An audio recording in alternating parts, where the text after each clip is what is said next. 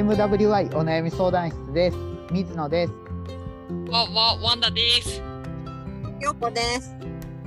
ユースです。この番組はリスナーさんからいただいたお悩みについて話していこうという番組です。解決方法のオプションの一つとして聞いていただけると助かります。あと、お悩みをいただいた方の背景や環境を理解せず、的外れな方向に話が進むことも多いと思いますが、その点はご了承ください。あと、お悩みが来ないときは雑談します。はい。じゃあ今日も始めましょう。はい。はい。今回もユスさんと一緒にはい。はい。はいお邪魔してます。お願いします。なんか本当に雑談をさせていただいてる間に終わってしまった感じで時間短いなと思ったんですけれども今回私あの持ち込み的な企画があるんですけれども、よろしいですか？お願いします。はい。お悩み相談室っていうことでお悩みが来る時もあるし来ない時もあると思うんですけれども私たちのこの人生の間に自分が悩みを相談した時とかお悩み相談を受けた時とかうん。いろんな時のコミュニケーションっていうのは今まであったと思うんですけどもその中でその心に残ったこととかなんか大事に今でも持ってるその人生でまた次に悩んだ時にその前に悩んだ時のこの言葉を大事にして乗り越えているとかなんかそういうものがあったらここで共有したらもしかしたらどなたかの役に立つかなと思ってそういう話がしたいなと思いますが。いかがでしょうか？なるほど、いいと思います。素晴らしい。でも理解できました？自分が悩みを相談したこととか？そうですね。で例えばでちょっと私から、はい、話し始めてもいいですか、いいですよ。はい。なんか、はい。例えば、まず悩んでそうだなっていう人がいたときに、まず最初に思うのは、悩みの8割が恋愛関係も含めた人間関係の悩みだっていうのが私の中でまず前提としてあって、うーん。安定人間関係うん、だなと。だからまあそのあたりをなんか解きほぐすとかっていうことでもしかしたら悩み解決できるかもなと。逆に言うとそれ以外の悩みっていうのは結構あの特殊ケースが多くてもうそこっていうのはいろんなパターンがあると思うんですけれどもうん、そんな感じしませんか？うん。確かに、うん、はい。納得、納得、納得。うん、その悩んでる時にその人の悩みが傍から見るとなんかすごい些細なことであったりなんでそんなところで悩むのっていうことであってもその人にとってはそれが何ていうかちっちゃいトゲのように刺さっていてでそのトゲが抜かないことには日常を送れないというかまっとうに小さく傍から見えてもその人にとってはすごくあの大きいそこを解決しなければいけない前に進めないっていう悩みっていうのが、まあ、うん往々にしてあるなというのもこれもなんか今までいろんな人と話をしてて思っていることなんです。うん。うん。うんみたいな感じで話していけたらなと思うんですけれども、確かにな。はい、うん。あと、あうんうん3人とも既婚者じゃないですか。ってことは配偶者の方いてとか、お子さんいてとかあるから、うん、そういう意味でも逃げられない悩みってあると思うんですよね。私はもうそういうのは む無理というかなんだろうななんかもうそういう風な悩みを持つことがちょっと自分はあんまり合わないっていうのがあるから基本的にはやっぱり人との関係をできるだけ自分のキャパ以上には持たないっていう選択肢を取りつつあるけど3人ともそれはできないじゃないですかだって相手の家族とかなんだろう自分の人間関係プラスアルファでどうしても関わらざるを得ない関係とかどんどんたくさん増えてくるからうん。なんかそこの違いもどうしてんのかなっていつも思っていて例えばなんだろうな。あまあでもさっきユースさんの一番最初の質問に関しては私は基本的にツイッターに悩みをあげるのは誰かいいや持ってないかなって自分で悶々と考えても結局のところ、オプションがそんなにないので悩んでも解決にならないから別の意見とか別の視点で何かっていう風なことであげることが多いんですけどただツイッターだと140文字でしか説明できないから背景とかがうまく説明できなくてちょっと私が求めていたものとは合わない答えも来るからそういう時もあるけど、まあ、基本的には Twitter で聞くことが多くて今回帰国した時にその あの荷物が多すぎて物理的に1人では抱えきれない荷物を持って帰国したんですけど Twitter で仲良くなったお友達が空港まで来てくれて助けてくれてだから人間関係で悩むけど人間関係で助けてもらえることも多いからなんか Twitter ありがとうと思いました。そういう話でいいんですかね？あいいと思いますね。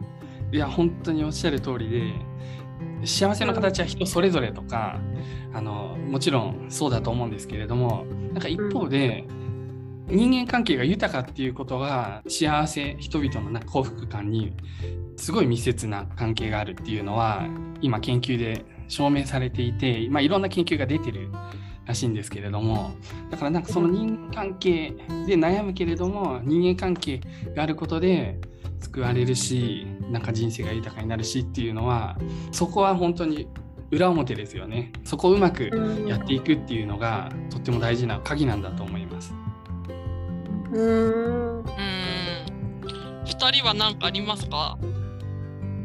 私あの前回の放送でユースさんがはい、友達9割男性って言ってたんですけど、私はいはいはい。9割女性なんですよ。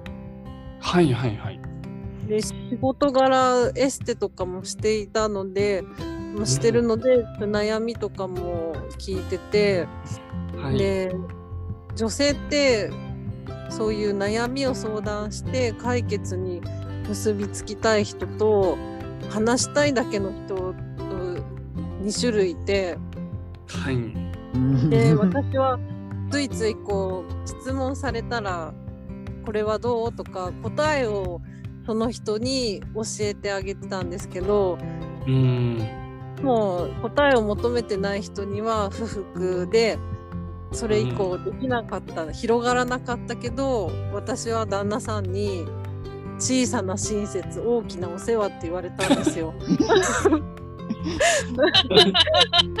それは私大きな親切だと思うけどな。あれですよ、小さな親切。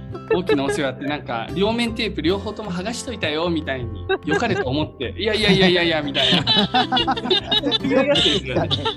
その例えめっちゃ面白い。だから私の場合はやりすぎてしまうからその言葉でいつも踏みとどまってる。なるほどああ、そう言われるとそうかも。そうそう。こんな感じ。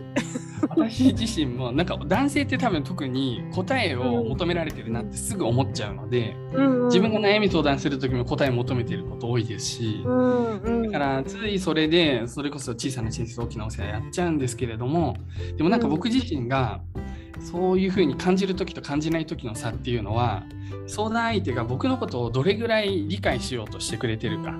僕のことを理解してくれてる人の言葉っていうのはスッと入ってくるけど何にも理解してないのになんか一方的に答えをその人の考えで持ってこられるとちょっと受け付けられないみたいのが結構ありましたね。だからなんかうん。その人間関係であったり相手を理解するっていうのは本当にその人の悩み解きほぐそうと思ったら大事なのかなというふうに思いますね。うん確かにね。なんか僕もそんなん感じるな。なんか人の悩みを相談するって、このお悩み相談室をしながらなんなんですけど、うんメールで悩みを相談来て、こっちが話して、はい、解決なんかありえへんよなって僕は最近感じてて。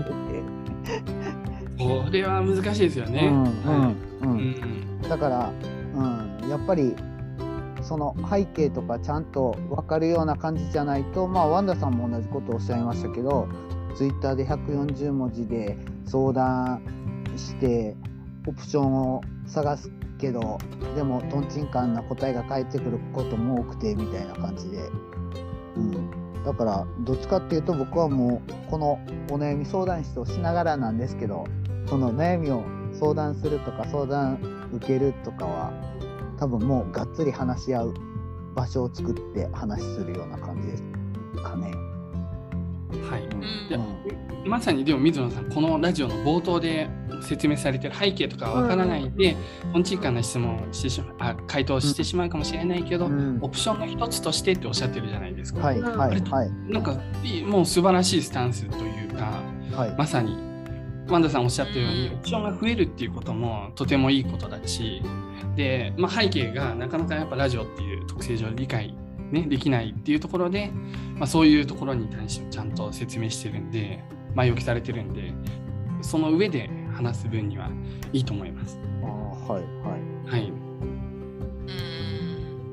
お姉さんと2人で撮るとその水野さんの最初の言葉を2人ともいつも忘れてるからゆうこさんがこんなにつらつら言ってるからね。すごいな。素晴らしいよね本当に。そうね。でも結局悩みとかって解決する相手の人がなんだろうななんか私の悩みを解決してくれる人って大体行動力があってすぐ私の横にいてくれる人かなって思うんですよね。うんだからメールでお悩みを書いてくれる人は話を聞いてほしいっていうのが大前提にあるんじゃないかなって思うんですよね。うんどうすか、ようこさん。うんうん、そうするとやっぱりお姉さんにもパートナーが必要だなって思った。どうして？なんでそんな逆になるの？いつでも横にいてくれる人っていうことですよね。ね、うん。でもそういう意味ではうち猫たちが悩みを聞いてくれるよ。うんねうん、どうなんですかね。まあそこは、まあどうなんだろう。人によるのかなわかんないですけど。なんか人が多くなると、うん、うん。どうぞどうぞ。お姉さんの中でちょっとその負担になるっていう思いが多分私の方にはあんまりないのかもしれない。負担になるってどういうこと？そのパートナーがいてその裏には家族がいてでそういう人たちの話も聞くとってさっき言ってたけどうんうん。人が増えてもその一人一人と向き合ってるからそんなに負担ではないんだよなって思ってる私は。うーん。うん僕もそうかな。そうなんだう。んそれは新しい視点ですよ。ほう。そうなんだ。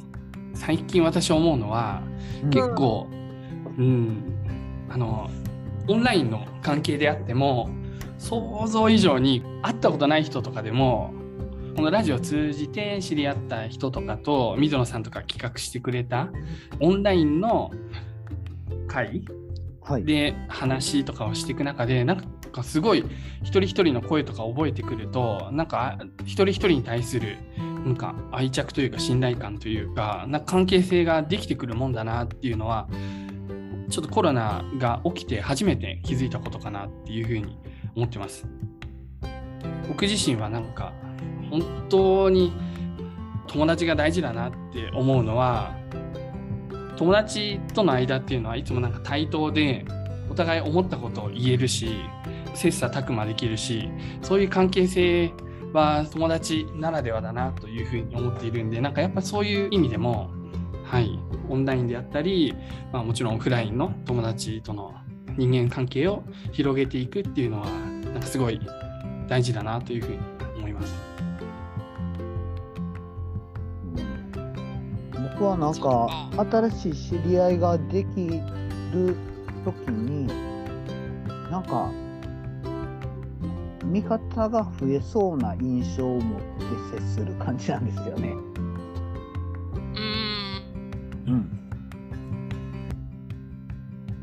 だからなんドラかクエみたいな感じですね。そう負担負担になるっていうよりむしろパワーアップする要因っていうかなんかそんな感じで捉えてるっぽい。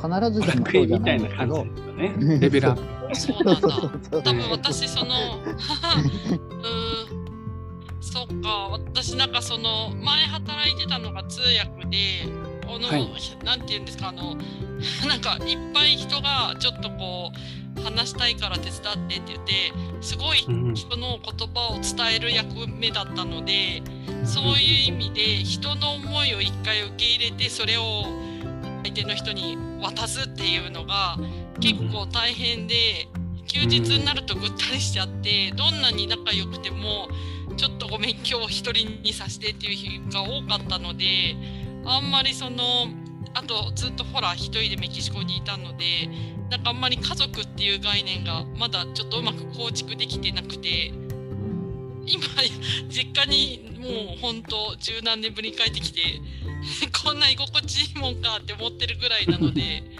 うん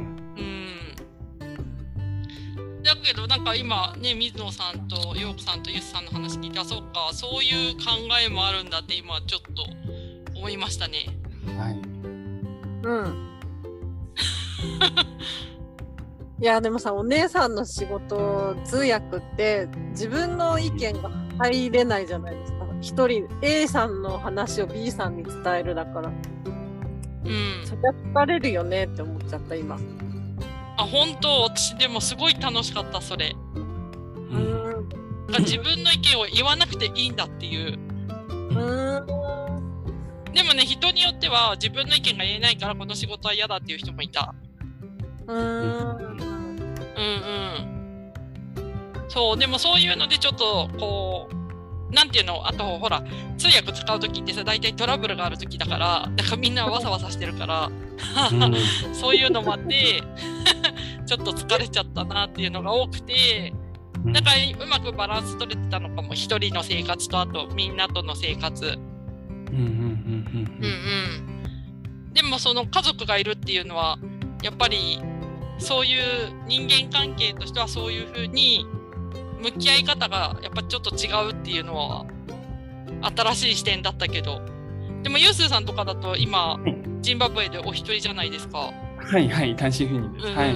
ねえ寂しいですねちょっと。うん。まあそうですねはい寂しいですよ。少しだけ話をちょっと戻しちゃうんですけれども、はいうんうんなんか私があの、悩みを自分が若かりし頃に先輩とかに相談したりすっごい落ち込んでる時になんか聞いた言葉で今でも心に残っているのがうん。自分の命のなんか奥底の方から希望が湧き上がってくるみたいな生きる力みたいのが湧き上がってくることを知っている人って強いよねみたいなことを言われてでそその後でうん。あのキルケゴールって思想家が絶望とは死に至る病であるっていう言葉を言ってるんですけれども絶望し人は希望を失うとその生きる気力を失ってしまう。だからその生きる気力生命力と希望っていうのは同じものなんだと。でうんそこがなんかつながって僕の中でなんか怪我をした時に手とかを切った時にこう自然と体の中からそれを治そうとして傷が塞がっていくみたいな感じで心の傷とかも目には見えないけどなんか心の内側からそれをなんか直して前向きにこいつを生かそうというものが湧き上がってくるっていうのはちょっと僕の中でビジュアル的にイメージがあってそれがあるとあるんだっていうふうに思う。信じているというか知っていることでなんかそこで最終的に絶望しないというか生きている限りは絶望しないっていう。こういう強さになってるなと思ってなんかこれ僕の中ですごい大事にしていることなんですよね。なんかこう落ちるとこまで落ちたらあとは上がるだけさみたいな話があると思うんですけど落ちるとこまで落ちたらそこがないんですよね人生って。そう。そういう経験ありませんか？なんかもう落ちてやれと思ったらもうどんどん。どんどんもう雪だるま式に転げ落ちていくんでどっかで自分でストップして這い上がらないといけない。その時にそういう自分の心もそこに呼吸を合わせてこう回復していこうっていうものがこう生きてる限りあるんだっていうふうに思うことがその這い上がる底力になるかなというふうに思っててなんかそれはすごい若い時から思ってることです一つ。素晴らしい。はいなんか人生山あり谷ありじゃないですかそうは言っても順調にこう右肩上がりってことはなくて悩んで時にはどんなにうまくいってると思っても落ち込むとか下り坂の時あるんですけどその下り坂に落ちた時にその1個前に下り坂に落ちた時よりも少しでも高いところで踏みとどまろうと。それをなんかこう真摯にこう積み重ねていくと、まあ、遠目で見るとギザギザだけど少しずつ少しずつこう成長していけるっていうかなんかそういうイメージもうなんかこれもちょっとややビジュアル的なイメージでもあるんですけれども僕の心の中に抱いていて。でなんかワンダさんがあの帰国前に悩まれてた時にワンダさんは、そのまさにそういう落ち込んだ時にその底根を切り上げてきたそういうふうに真摯に向き合ってきた人だなというふうになんかツイッターで思っていたのでとかラジオを通じてですね。だから僕はあの根拠はそういう意味ではあまりないですけどワンダさんは絶対大丈夫。絶対に大丈夫というふうに思っていました。でありがとうございます、はい、それをなんか伝えるべきかどうかと思いつつこの間お話した時多分ちょっと初めて伝えたんですけれども。そうですね。そんなこと。ユースさんとうちの妹陽子が言ってること本当ほぼ一緒で大丈夫って何回も言われてて妹からも。はい。そう。でもその時はやっぱりなんか自分だけのことじゃなく、うん手続きのこととかだったから本当に大丈夫かっていうのが自分で判断できず本当いろんな人に話を聞いてもらって。確かにそうですね。現実的な解決策とか途上国とかだと、まあ、アフリカでも全然読めないところっていうのは不安は残りますよね。でもなんか、ね、見たらもう人生的にはもう絶対に大丈夫感じがすごい信頼が起きるんですよね。そういう意味では。そう、うん、私もなんか人は死なないから大丈夫っていつも思っていて 何かいっぱいトラブルがあってもだからそれこそ猫の手続きで公的機関に出してもらった書類が間違いが多くて今度税関で何か言われるんじゃないかとかすごい悩んでた時も今最悪今日帰れなくても明日帰ればいいやとかできるだけその悩みを、って思いましたけどでも本当にいろんな人に大丈夫で言ってもらったから大丈夫だった気がしますね。そう それも全部皆さん本当直で会ったことない人たちがすごく励ましてくれたり直で会った人も励ましてくれたりでなんか自分は人脈とかその人間的にそこまで魅力はないって思ってたので自分はあると思うけどでも一般的にはないと思ってたからこんな励ましてくれる人がいるなんてってすごいびっくりしました。うん、そうですね。そうそれはやっぱ伝わりますよねそのワンダさんの生き方とかっていうのは。で直接お会いできてなくてうちの妻も本当にワンダさんのファンで大ファンで。もともとうちの妻がこうラジオワンダさんたちのラジオを聞いてて我が家にあのバレラジのビールのグラスがあるんですけれどもガーナでも、はい、ビールを飲んでましたけれども妻からなんかその魅力を伝えてもらってでうちの妻がそこまで信頼する人っていうのはもうそういう意味でも信頼が起きるし最初から。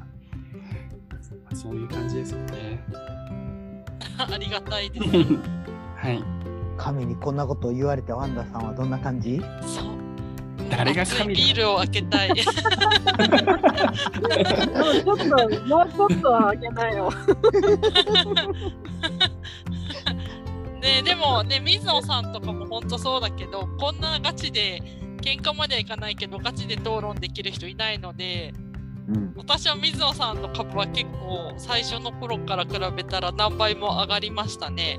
あと、陽子さんももともと聞き上手っていうのは知ってたけど、うん、なんか陽子さんもどんどんいろんな人とつながってるからラジオは本当やってよかったなって思うし。ね。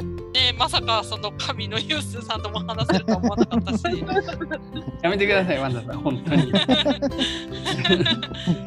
じゃあユースさんあの次回レギュラーにみたいな？なるのかしら？ユースさん、今後も出たいと思います？あもちろん、はい、あのなんかそういう機会があれば、はい、ほんまですか？もちろんですよ、いつでも。私、あの今年2023年は、はい。ラジオに、2022年があまりにもできなかったんで、今年はラジオの人として、はい。はい、プライベートの時間はいろいろお話できたらなというふうに思います。ので、ぜひまた呼んでください。あそうですか。はい。ゆうすーさんにもしそのお悩み相談してもらいって言ったらどういう分野とかこういうのが強いとかありますか？ああ、うん、そうですね。結構そのキャリア設計みたいなところとか、あとはまあそうです人間関係をまあうまくするコツみたいなところですかね。あんまりそのそうですね家族のとかっていうよりは仕事面での人間関係とかの方が僕どっちかっていうとうまくやってるかなといろいろ考えながらやってるかなと思いますね。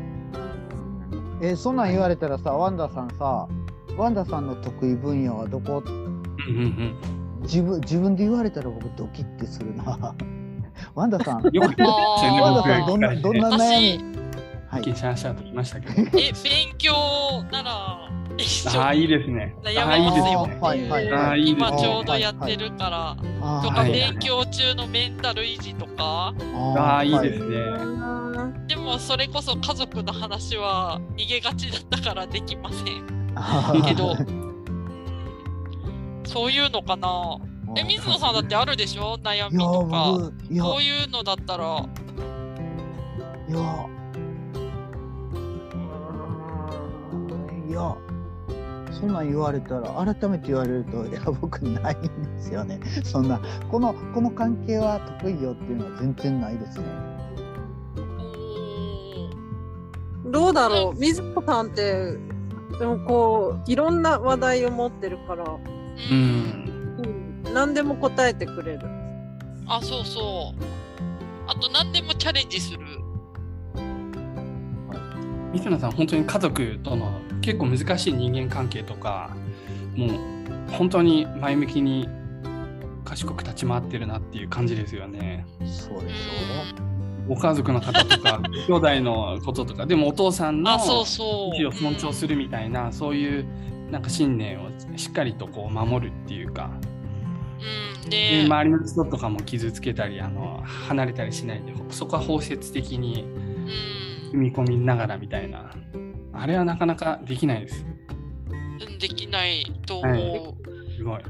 陽子さんは釣りのお話もすごい面白い。ありがとうございます。いや僕すごいいいなと思って羨ましい。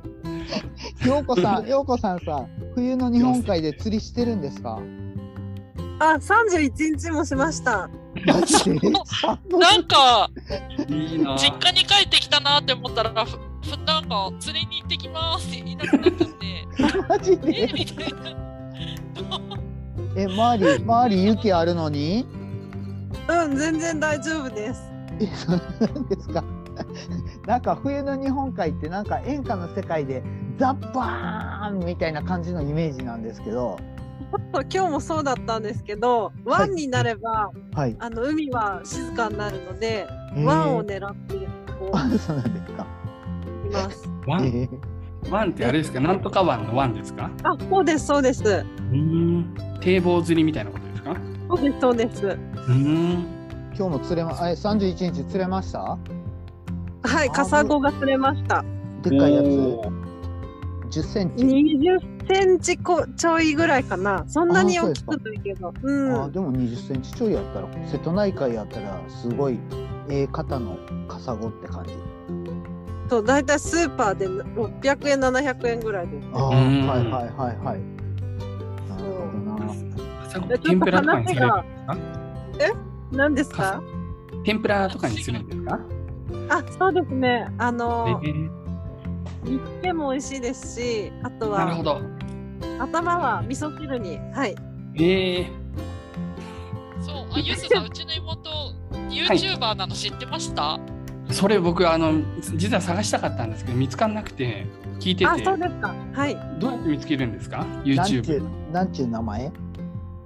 えーっと、うだうだ釣り夫婦だった気がする。ちょっと、えー何よ何よ？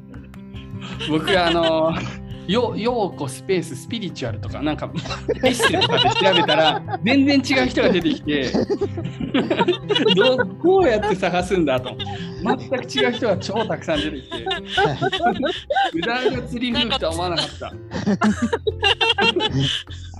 そうでもうちの妹もその角を取るっていうのもそうだし、引き上手だし、はいほんとすごいですよ。びっくりしちゃうぐらい。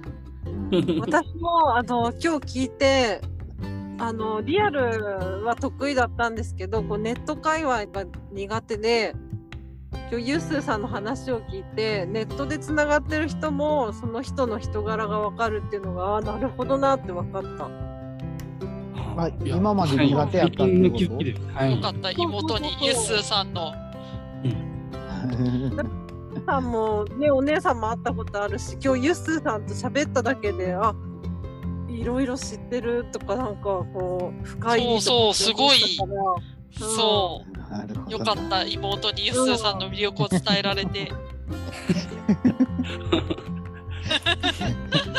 すごい。はいこの声を聞いて眠りにつきたいなっていうぐらい優しい声ですよね。そう、ユッスーさんすごいイケメンボイスですよね。うん。いやもう本当にもうワンダさんの持ち上げがすごすぎてリスナーさんと 水野さんいやいやいやいやいや。距離がすごいことになってますよいやいやいや、い。素晴らしはいい。神ですドから。カンとされてますいリスナや全ー然ええと思います。何を言ってるんだとわかりました。でもちょっと嬉しいですね。なんか3人で話せて。うん。三ね人？え、その中に僕はあ入ってる？そうそう。あと私たち3人とユッスーさんで。あ、あ、よかったはいよかった。よかった。はい。わかりました。はい。どうも楽しゅうございました。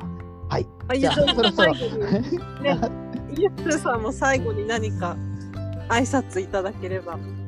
あ。最後に、えーそうですね最後にあのー乾杯の時に私はいつも人生に乾杯って言ってますいいですね。急に振るとこうなります やめましょうはい。こ。れからも MWY お悩み相談室、はい、MWY2 でお願いします。よろしくお願いします。あ、はいそうだ、本当だ。そうしましょう。はい。はい、わかりました。じゃあそろそろ終わりますね。皆様からのお悩みをお待ちしております。ゲストも絶賛募集中です。あと、聞いていただいた感想などもいただけると嬉しいです。メールアドレスは mwy.onayami.gmail.com です。ツイッターはハッシュタグ MWY 相談室です。それでは終わります。さようなら。ありがとうございます。さようなあら。りがとうごさようなざいまら。じゃあはいどうもありがとうございました。ありがとうございます。急に参加してもらって。はい。また来てくださいね。はい